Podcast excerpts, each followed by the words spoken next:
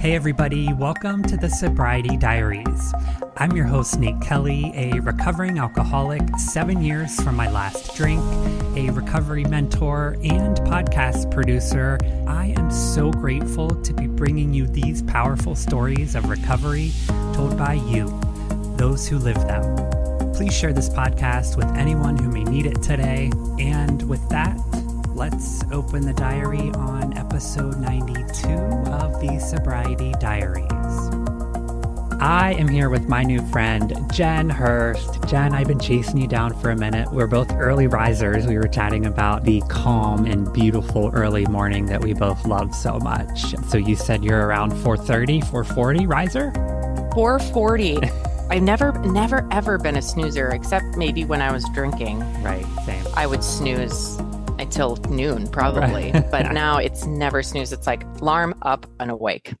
You know, I tried to snooze, but when I was drinking, I always had that fear and nervous energy. So I would try to snooze, but never really fall back asleep. And it, it was just a mess. But now that is my favorite time of the day. I love it. That's actually our topic in my membership is morning routines because I really believe your tomorrow self starts the morning before. How are you taking care of yourself? What work are you doing on yourself and kind of creating that energy for yourself that you'd like to have throughout the day? So instead of waiting till 8 p.m., Mm. do that right away in the morning instead of waiting, waiting, waiting. And you're kind of on this reactive, be proactive about taking care of yourself, about the most important things. Because when you do that, you can reap the benefits all day. That's why I say any movement is better than no movement. But if you can get that in first thing, you get to reap the benefits of the improved mood, the energy, making better decisions because you took the time to take care of yourself throughout the day. So when it gets to that 8 p.m. hour, you're not just so depleted. You're actually fueling your day first thing to show up as your best self throughout the day. So I fully value the importance of morning routines for people in recovery and people in general of if you're waking up when your kids get up you're on defense. It's all about being on offense and being intentional with your morning so you can be intentional with your day So true. Yeah. I, I like to allow myself that time to set the intention and to sort of welcome the day in in a non hectic, sort of calming way. I do my meditation then. And to your point, the intention of your day. What things do I need to accomplish? And there's nothing better than crossing something off my to do list. And yes are you a I'm paper List. and pen, like old fashioned. yes I love it. I have to do lists for my to do lists. Like I have kind of three to do lists. I have my master, I have my daily, and then I have my top three. So I just tried to get hyper focused on what's the most important thing to get done. But that way I can keep track of everything that's going on in my mind. So then I can take care of and accomplish the things that need to get accomplished. And when you do cross things off, this is why I fully believe in the power of habits and a physical tracker of crossing things off. You feel accomplished. You're like, hey, even if it's like for my dogs, for instance, giving them their dog medication. I'm like, oh my God, I Yes. did all three of Dewey's eye drops and I did it. I feel so accomplished. Or I agree. It can be as simple as making your bed every single morning. It's such a powerful tool to get started of if you and there's that really popular YouTube video Mm. of if you can make your bed for the day, what else can you accomplish? And I know we were talking about this snooze button before, but if you hit the snooze button, you're already putting your needs last. You're already not accomplishing something by not intending. If you intend to get up and you hit the snooze button, you're already not fulfilling that and accomplishing that. That's why the snooze button is such such a huge thing to really try to work on not doing. Yeah, it's like delaying your first action of the day is delaying something that could be taken care of immediately and then sort of piggyback and, and add making the bed to it. It's an accomplishment within the first two, three minutes of your day. And it really sets a tone. It seems minimal and, and, you know, eh, you may not think that it has that much impact, but do it for a week or two and, and you will feel that sort of sense of accomplishment in the first minutes of your day. Absolutely. And every single time you go and you walk through by your bedroom, you're going to see a made bed. Yes.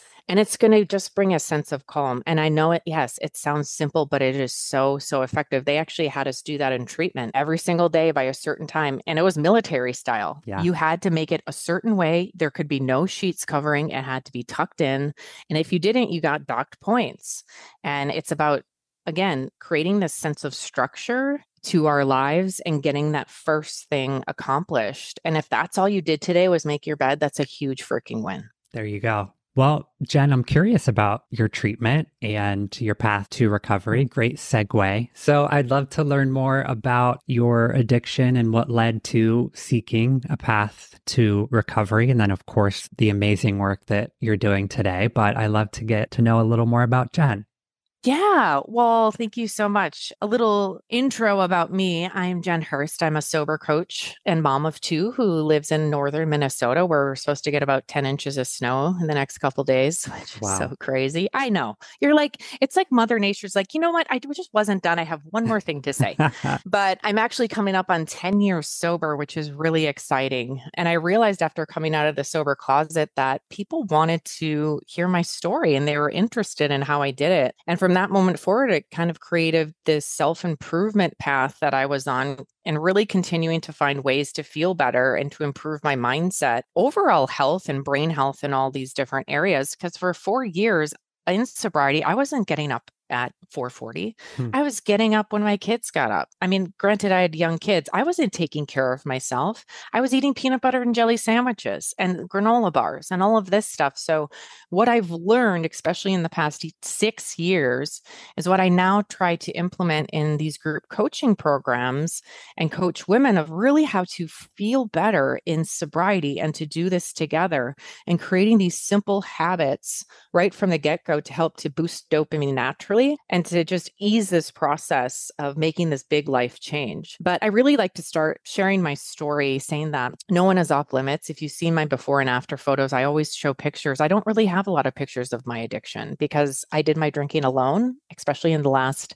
three years. No one really saw except my husband and my parents. And it can happen to everybody. So, what you see is someone smiling. I look great on my wedding day. You know, you would never think that this woman is struggling so hard inside. I was really good at hiding it. Kind of a classic perfectionist, closet alcoholic. I went through it alone. I Googled and asked myself these questions. Am I an alcoholic? I took the quiz, convincing myself that I'm not because I didn't match all of the boxes. but I cared so much about what other people thought of me. And I just thought if I could get this one thing without anyone knowing how much I'm struggling, that they'll still like me and I'll still be loved. Because what would that do? What what would they think of me if they knew I was struggling so bad and I was drinking in secret and hiding it? But at the same time, I didn't know who I was anymore. And I'm really, really grateful that I was able to get this before I had kids because I know that's not the case for many women and men. And I know even after having kids, that can also lead into heavy drinking too to try to Right. cope. And so, as a girl, I grew up in a great home. I got good grades. I loved art. I lived in a perfectionist family where outside appearances were really important. And I felt like my parents always tried to one up each other by what we could accomplish all the time. And our kind of motto was we didn't really talk about it, but look good on the outside to impress other people yeah. Which is part of the reason why I didn't share my story or my sobriety until four years into it. And so growing up, I always felt like there was something wrong with me. Like I had to become someone else. I had to achieve something because who I was wasn't enough. And I still struggle with this to this day of I'm not good enough. It's a limiting belief that I have, this need to achieve. I'm an Enneagram three. So it's something that I really try to work on. But if I could look at good externally, then I could really make it in this world and people will love me. And even though I was a huge mess on the inside, so I had my first drink at 15. Um, I did quote unquote normal drinking throughout high school and college. It wasn't until I mean, I wasn't addicted right from the start. I actually hated the taste of alcohol. I thought it was disgusting, which is quite normal. Right. But there was a turning point in when I was 21 and I lived with some guys at the time and they who all took Adderall. And I, it's funny now that I think of it because I said, I'm not going to do drugs. Like that's that's that's pushing the line. I smoked weed before. I didn't like it, but little did I know alcohol was a drug at the time. Right. And so they said I went on a break with my boyfriend and I remembered the pain that I went through with my first and I just did not want to feel that way. I didn't even know what to do with myself and they said, "Hey, you know, take this pill. You're going to feel amazing." you're going to feel like God and you're not even going to think of him. And I said, at that point, I just didn't care. Said anything to take away what I'm feeling now. So I did it and I felt amazing. And I said, this is the best thing that's ever happened. I dyed my hair. I stayed up all night. I said, let's do this. And then it wore off. Mm. And then the anxiety crept in. But it was from that moment that planted a seed within me that said, okay, well, I don't have to feel anything anymore. I can just take it away by drinking. So anytime life got hard, I would just drink, or anytime I felt overwhelmed with work, I just drank. And as a classic workaholic, too, trying to prove my worth by what I could achieve, I would just drink to relax. I mean, anything I used alcohol for to self medicate. And in turn, that just made my anxiety worse. So it really started from pain and heartbreak and then it really creeped into anxiety. I started getting some anxiety. They classified me with panic disorder. I started having panic attacks.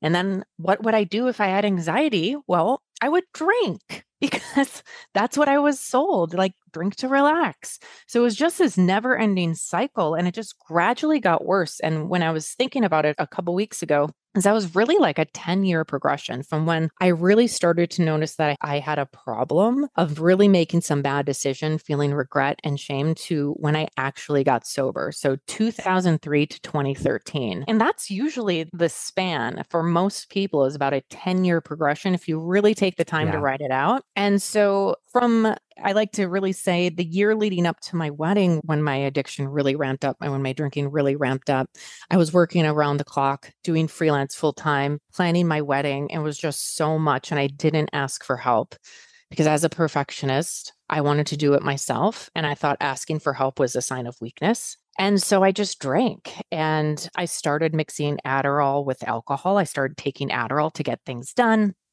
And it was really the day after my wedding where I just collapsed. And little did my husband know, he had no idea what I was doing. Wow.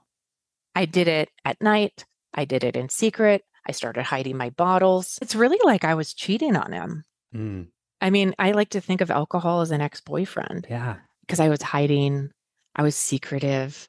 I like to tell the women that's what makes it so tricky is that it's like you break up with something, but yet you see them every single day mm. on t shirts, in songs, being promoted at baseball games. So it's like you constantly are seeing their face and you have to constantly tell yourself, no. And once you know better, there's that quote from Maya Angelou once you know better, you do better. Yeah. So once I started really looking into this and reading about it and just being like, I can't believe that I fell for this.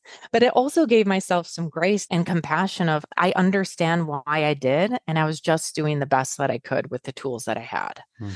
And so learning more about it just really helped me to give myself and to lessen that shame. So from that moment forward, after a couple days after my wedding, and I was expected to go back to work, and I just said, I'm just freaking done. I didn't hide it anymore. I started drinking around the clock. I didn't care who saw. So my husband was like, Who the hell did I marry? Who is this woman? What is going on? And so began my year and a half attempts to really actively try to understand what I was going through going into my first AA meeting. Oh my God, that was scary. Going into my first outpatient, I started with outpatient. Okay, talking to insurance. It was just this crazy time of start, stop, start, stop, start, stop. Going into three inpatient stays at Hazelden, eight outpatients. This was also a time where I dabbled into mouthwash and rubbing alcohol of finding other ways to get my fix that wouldn't require me to walk into a liquor store. Because I could walk into Target, and this was just the amount of shame that I felt for what I was doing, rotating in liquor stores, wearing a hat on my head to cover my swollen eyes, wearing glasses to cover my swollen eyes so they couldn't see. And so walking into Target and buying a bottle of mouthwash. Right. And so they didn't know that that was my drink of choice for the last year. Wow. That's all I drank. And I still cannot have mouthwash to this day, which my was my- dentist I know really encourages me. I'm like, I can't. it's so disgusting. Did it affect your stomach and your appetite? I, I mean, I was so malnourished. Yeah. I was just eating, you know, just to look at my diet, I was eating like a whole pizza, Mm. ice cream. I do the best that I can to take care of my body today. I have put my body through so much. We all have. Yeah.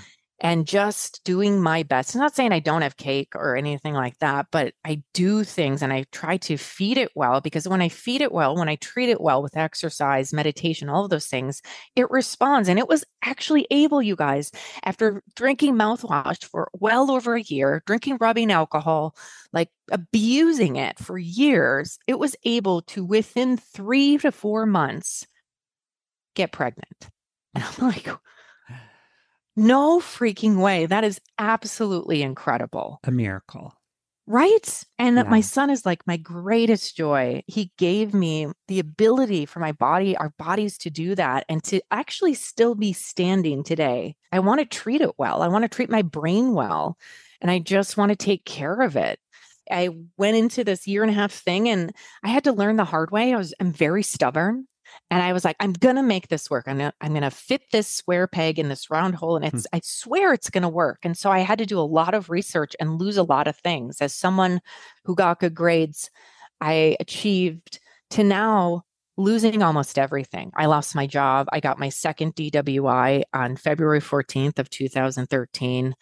I was on the verge of losing my marriage. I was kicked out of my home. I had no money. And I was calling homeless shelters. And I went to my last detox day and I knew it was there that I know in AA they call it like a spiritual awakening. It was just an aha moment. I like to call it the click, Mm. where I just felt myself dying after I was taking Adderall, doing alcohol, and I my hands were going numb, and I was so thin. But I didn't want to tell my parents. I didn't want them to worry. I didn't want them to know what I was doing. That I was still sneaking alcohol into their home because my husband wouldn't let me into his house. And I blew a 0.38 in detox Wow. and and that was that scared me not with the number with the number did scare me but the fact that i've been doing that for well over two years of how many other times did i push it and no one knew i was only in detox twice there were many times where i woke up and i had no idea what happened i woke up to my couch destroyed and i had no idea what happened i don't know Wow. what i did so that really scared me and i just said i'm done and I don't know what's going to happen. I had court the next day for me DWI. I had no money, but I just said to myself, as long as you don't drink, this can't get any worse. My husband wouldn't talk to me. My parents were done with me. I called, like I said, I called homeless shelters at my chemical assessment for the last time, but I knew deep down that I was done and I didn't expect anybody to believe me. And from that moment on, everything got easier. But granted, I had a lot of crap to clean up. I had court dates. I had to go on house arrest. I had to do a day in jail. I got a simple job, many fees to pay. I had to go into my last treatment and pay it all by myself. My parents paid for my last, which I'm incredibly grateful for. I just had to do everything on my own, but it now it was on my own terms and I really wanted it. And I was ready.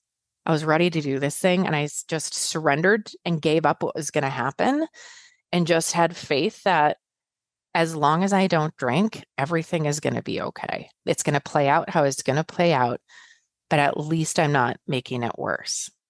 I love that you brought up the trust and others believing us because we can't expect them to, right? No. We've put them through so much. I remember probably a year or so into recovery, one of the sort of pillars that I that I still talk about and remember is when my sister and brother-in-law went on vacation and they asked me to house sit and I was starting to earn that trust back. And we can't say, you know, 10 or 20 years of, of drunkenness is what we hear in, in the rooms of 12 step programs, but it's the actions that we do and, and we have to do esteemable things, right? So mm-hmm. I love that you brought that up. It gets me thinking too. I'm looking at, at your Instagram page. You seem to use the word reclaim. And this yeah. sounds like the point in your life where you started to reclaim it.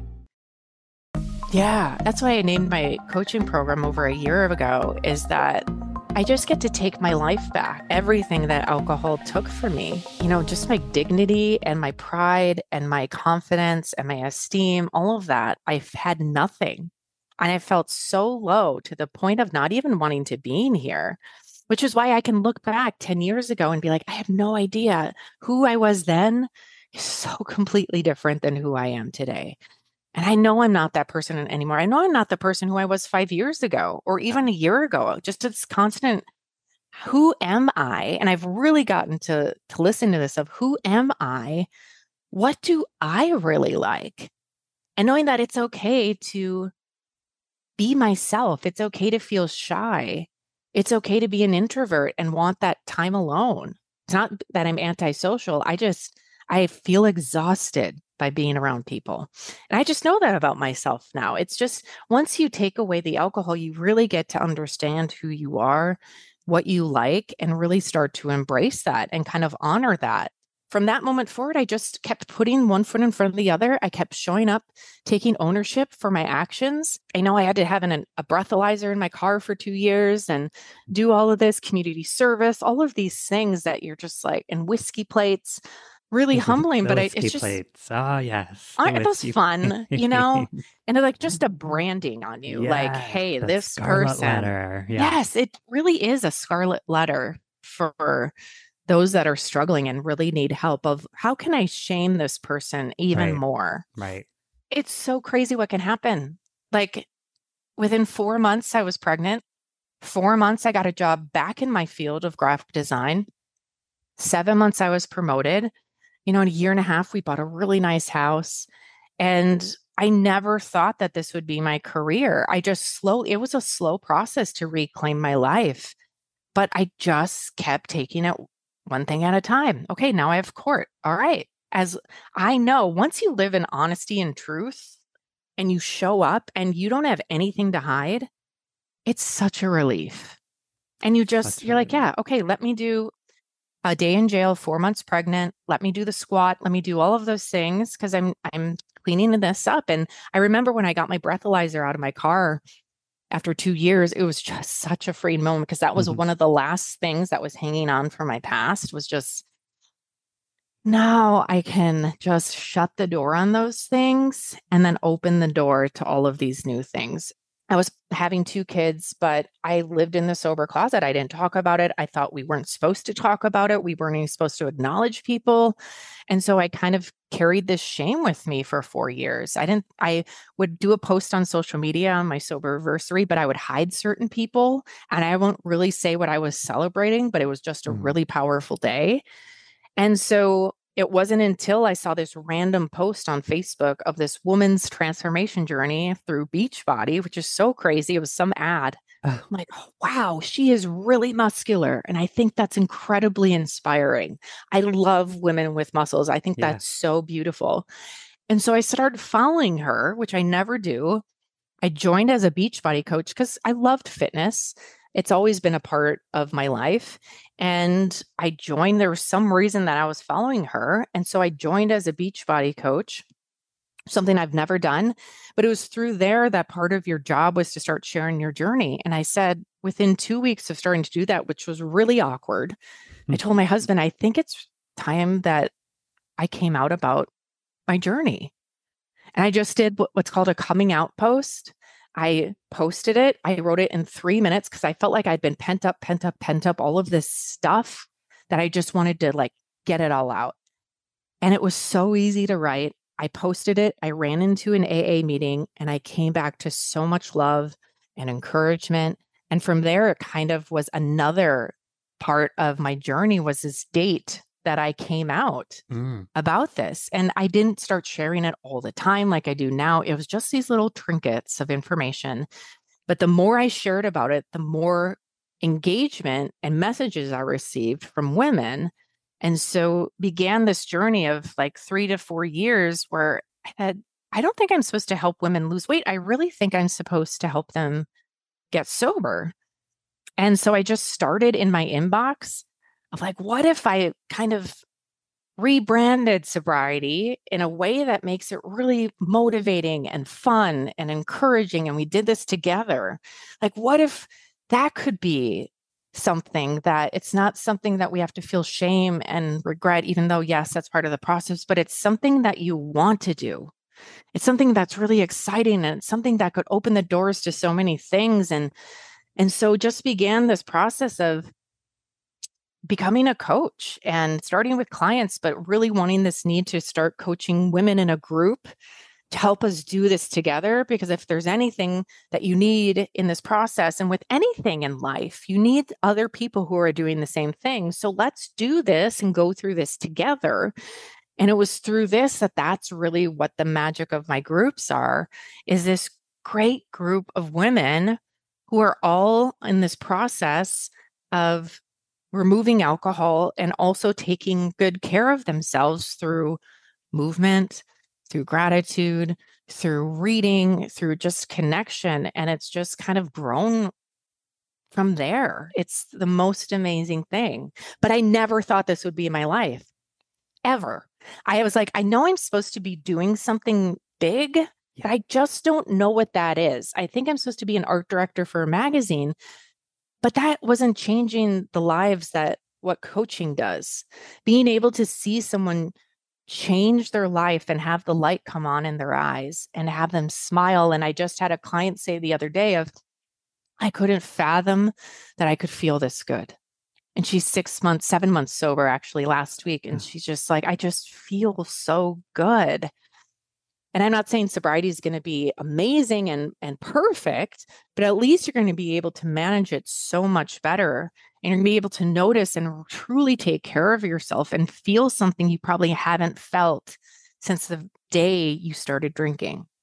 I've yet to hear someone who says, Man, I wish I was still drinking. So it will at least set you on a path that we are able to understand our meaning and, and what we are here to do. And you and I have sort of realized the online recovery community just is something I wasn't expecting to add to my sort of arsenal in recovery. But, yeah, you know, I felt a, a little stagnant in my 12 step work and, you know, was looking to reach out and, and to be able to help to create a community to your point i think you know whatever path of recovery you choose the one constant i think is the community or surrounding your yourself with like-minded people to sort of help you along the way. So it's a beautiful story. I'm interested in after you started coaching where where the bigger ideas sort of started to come in, the lighthouse and these larger events that you're doing.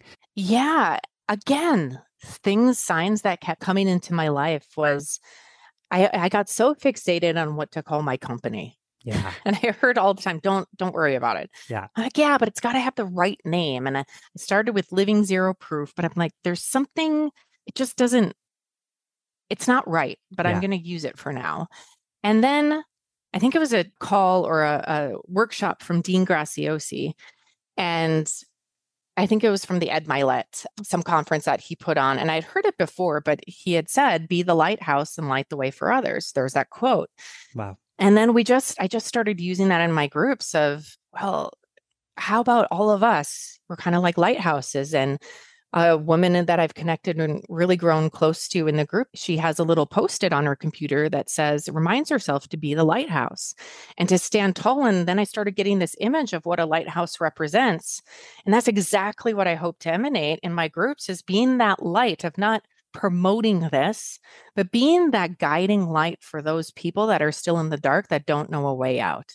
That you don't need to shout it from the rooftops unless you'd like to, yeah. but just being that present and being that example for other people and lighting that way. So then people just start to notice of how you carry yourself. Like when you go into a social situation you stand tall. When you respond to someone if they're asking you why you don't drink you stand tall you stand you smile you're confident in your decision.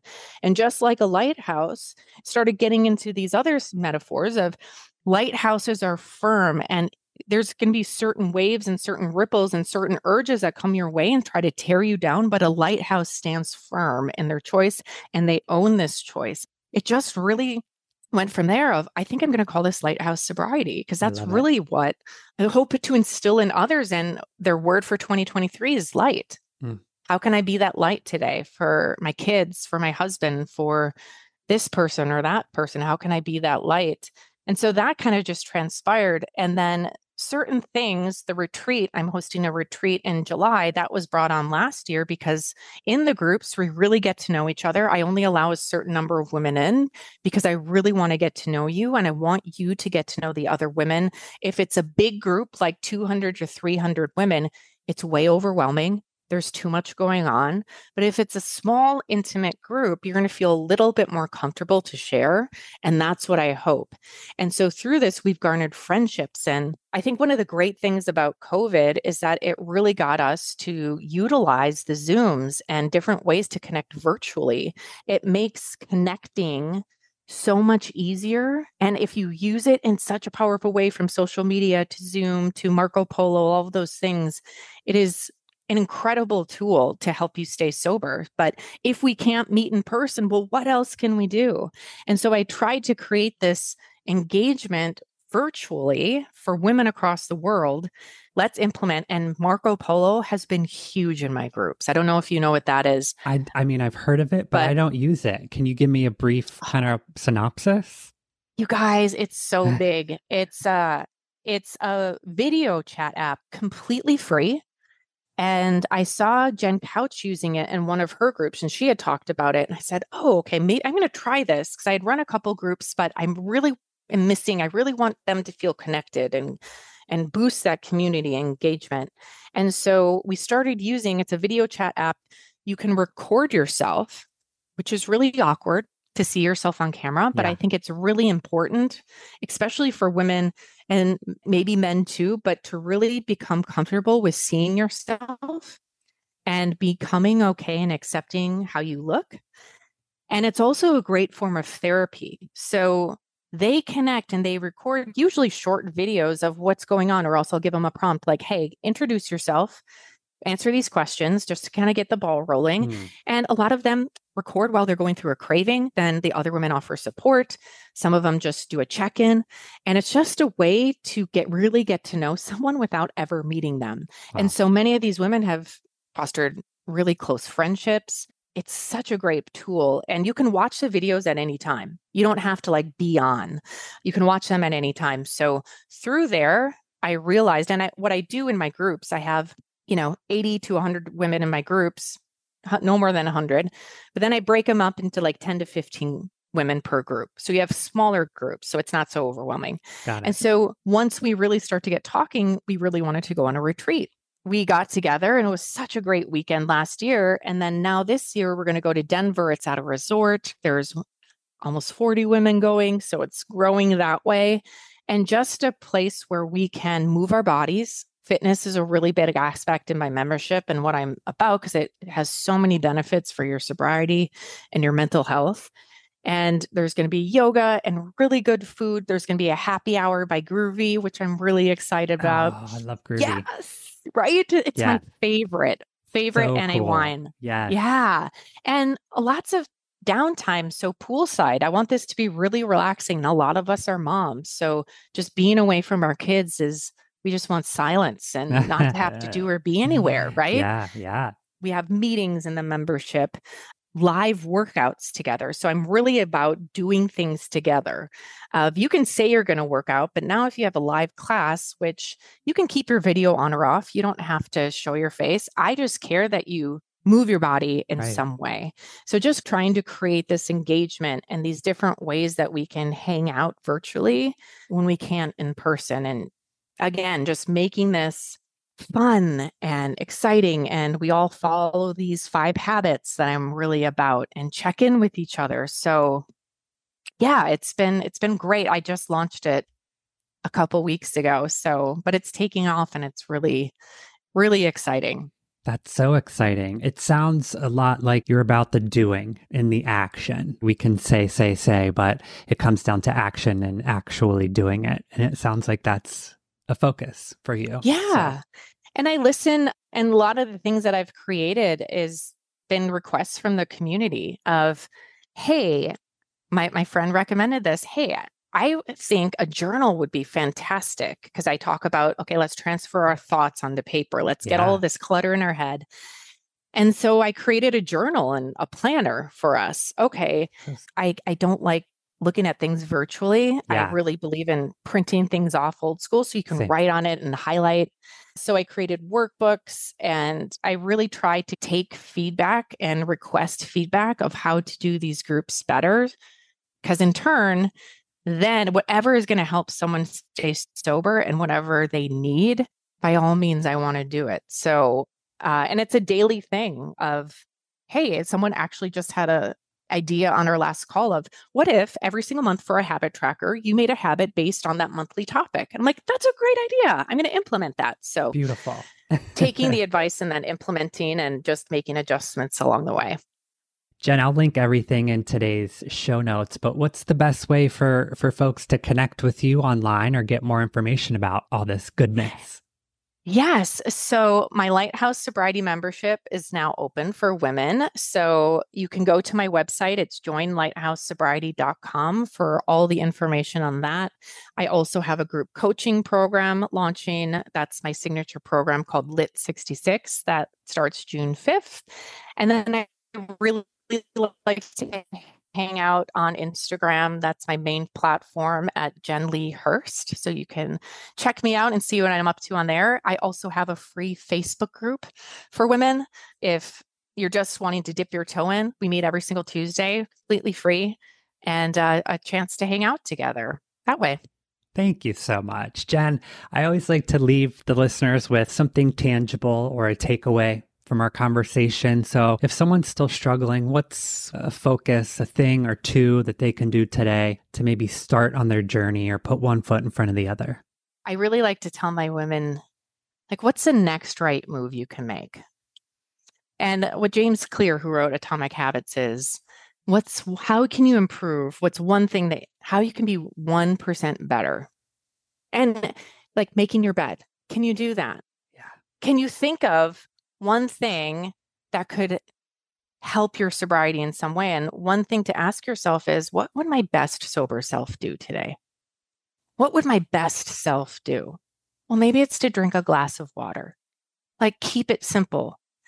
And my greatest thing to help you, if especially if you're struggling, and something I did at Hazelden, is just get outside, get some fresh air, and go on a walk.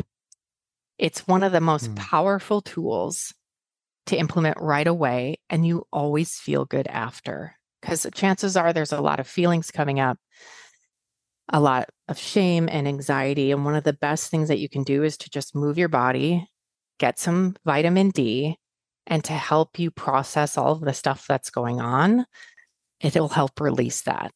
And so maybe that's my biggest piece of advice is get outside, for a 10 minute walk. 20 minutes is great, but I promise you, you're not going to regret it. I agree. The sunshine does wonders. Absolutely. And you guys, so yeah, it's supposed to snow 10 inches, eight inches, whatever. but when it was like 50 degrees and sunny here last week, yeah, I was like a whole new person. I yes. thought life is fantastic. It was a sense of euphoria that no alcohol mm. could ever bring is the simple things of the sun shining and the birds chirping. Yes. And I know it sounds corny, but you miss this if you're numbing the good stuff and the bad stuff. You're if you're numbing the bad, you're also numbing the good things and you're not noticing, oh my God. And then I asked myself, well, what if I just lived here, lived in a warm climate the whole time? But then I said, well, then I wouldn't experience what it feels like to get that first sun Ooh, and that yeah. first sense of warmth. And you're like, oh my God, this is amazing. But if I just lived in that climate, it would just be second nature and I wouldn't even notice it. Like, yeah, yeah. it's another 70 degree day. It's like sunny, it never rains. That's a great point. We have to have some bad to make the good good, right? Absolutely. You need that contrast, just like with emotions.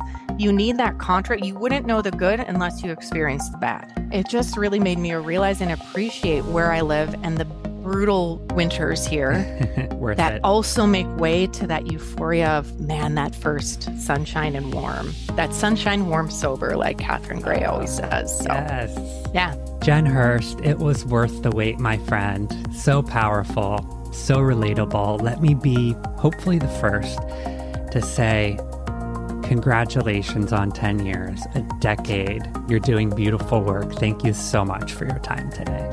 I haven't had someone say that. So thank you. I really, really appreciate it. Thank you so much, Jen. We'll talk soon. Thanks so much for listening today, friend. Hopefully, you heard something that resonates with you. And if we help just one person, our job is done. Make sure you check today's show notes for all the information discussed in today's episode and how to connect with our guests. Until next Wednesday, try your best not to drink and be good to yourself. Bye, everyone.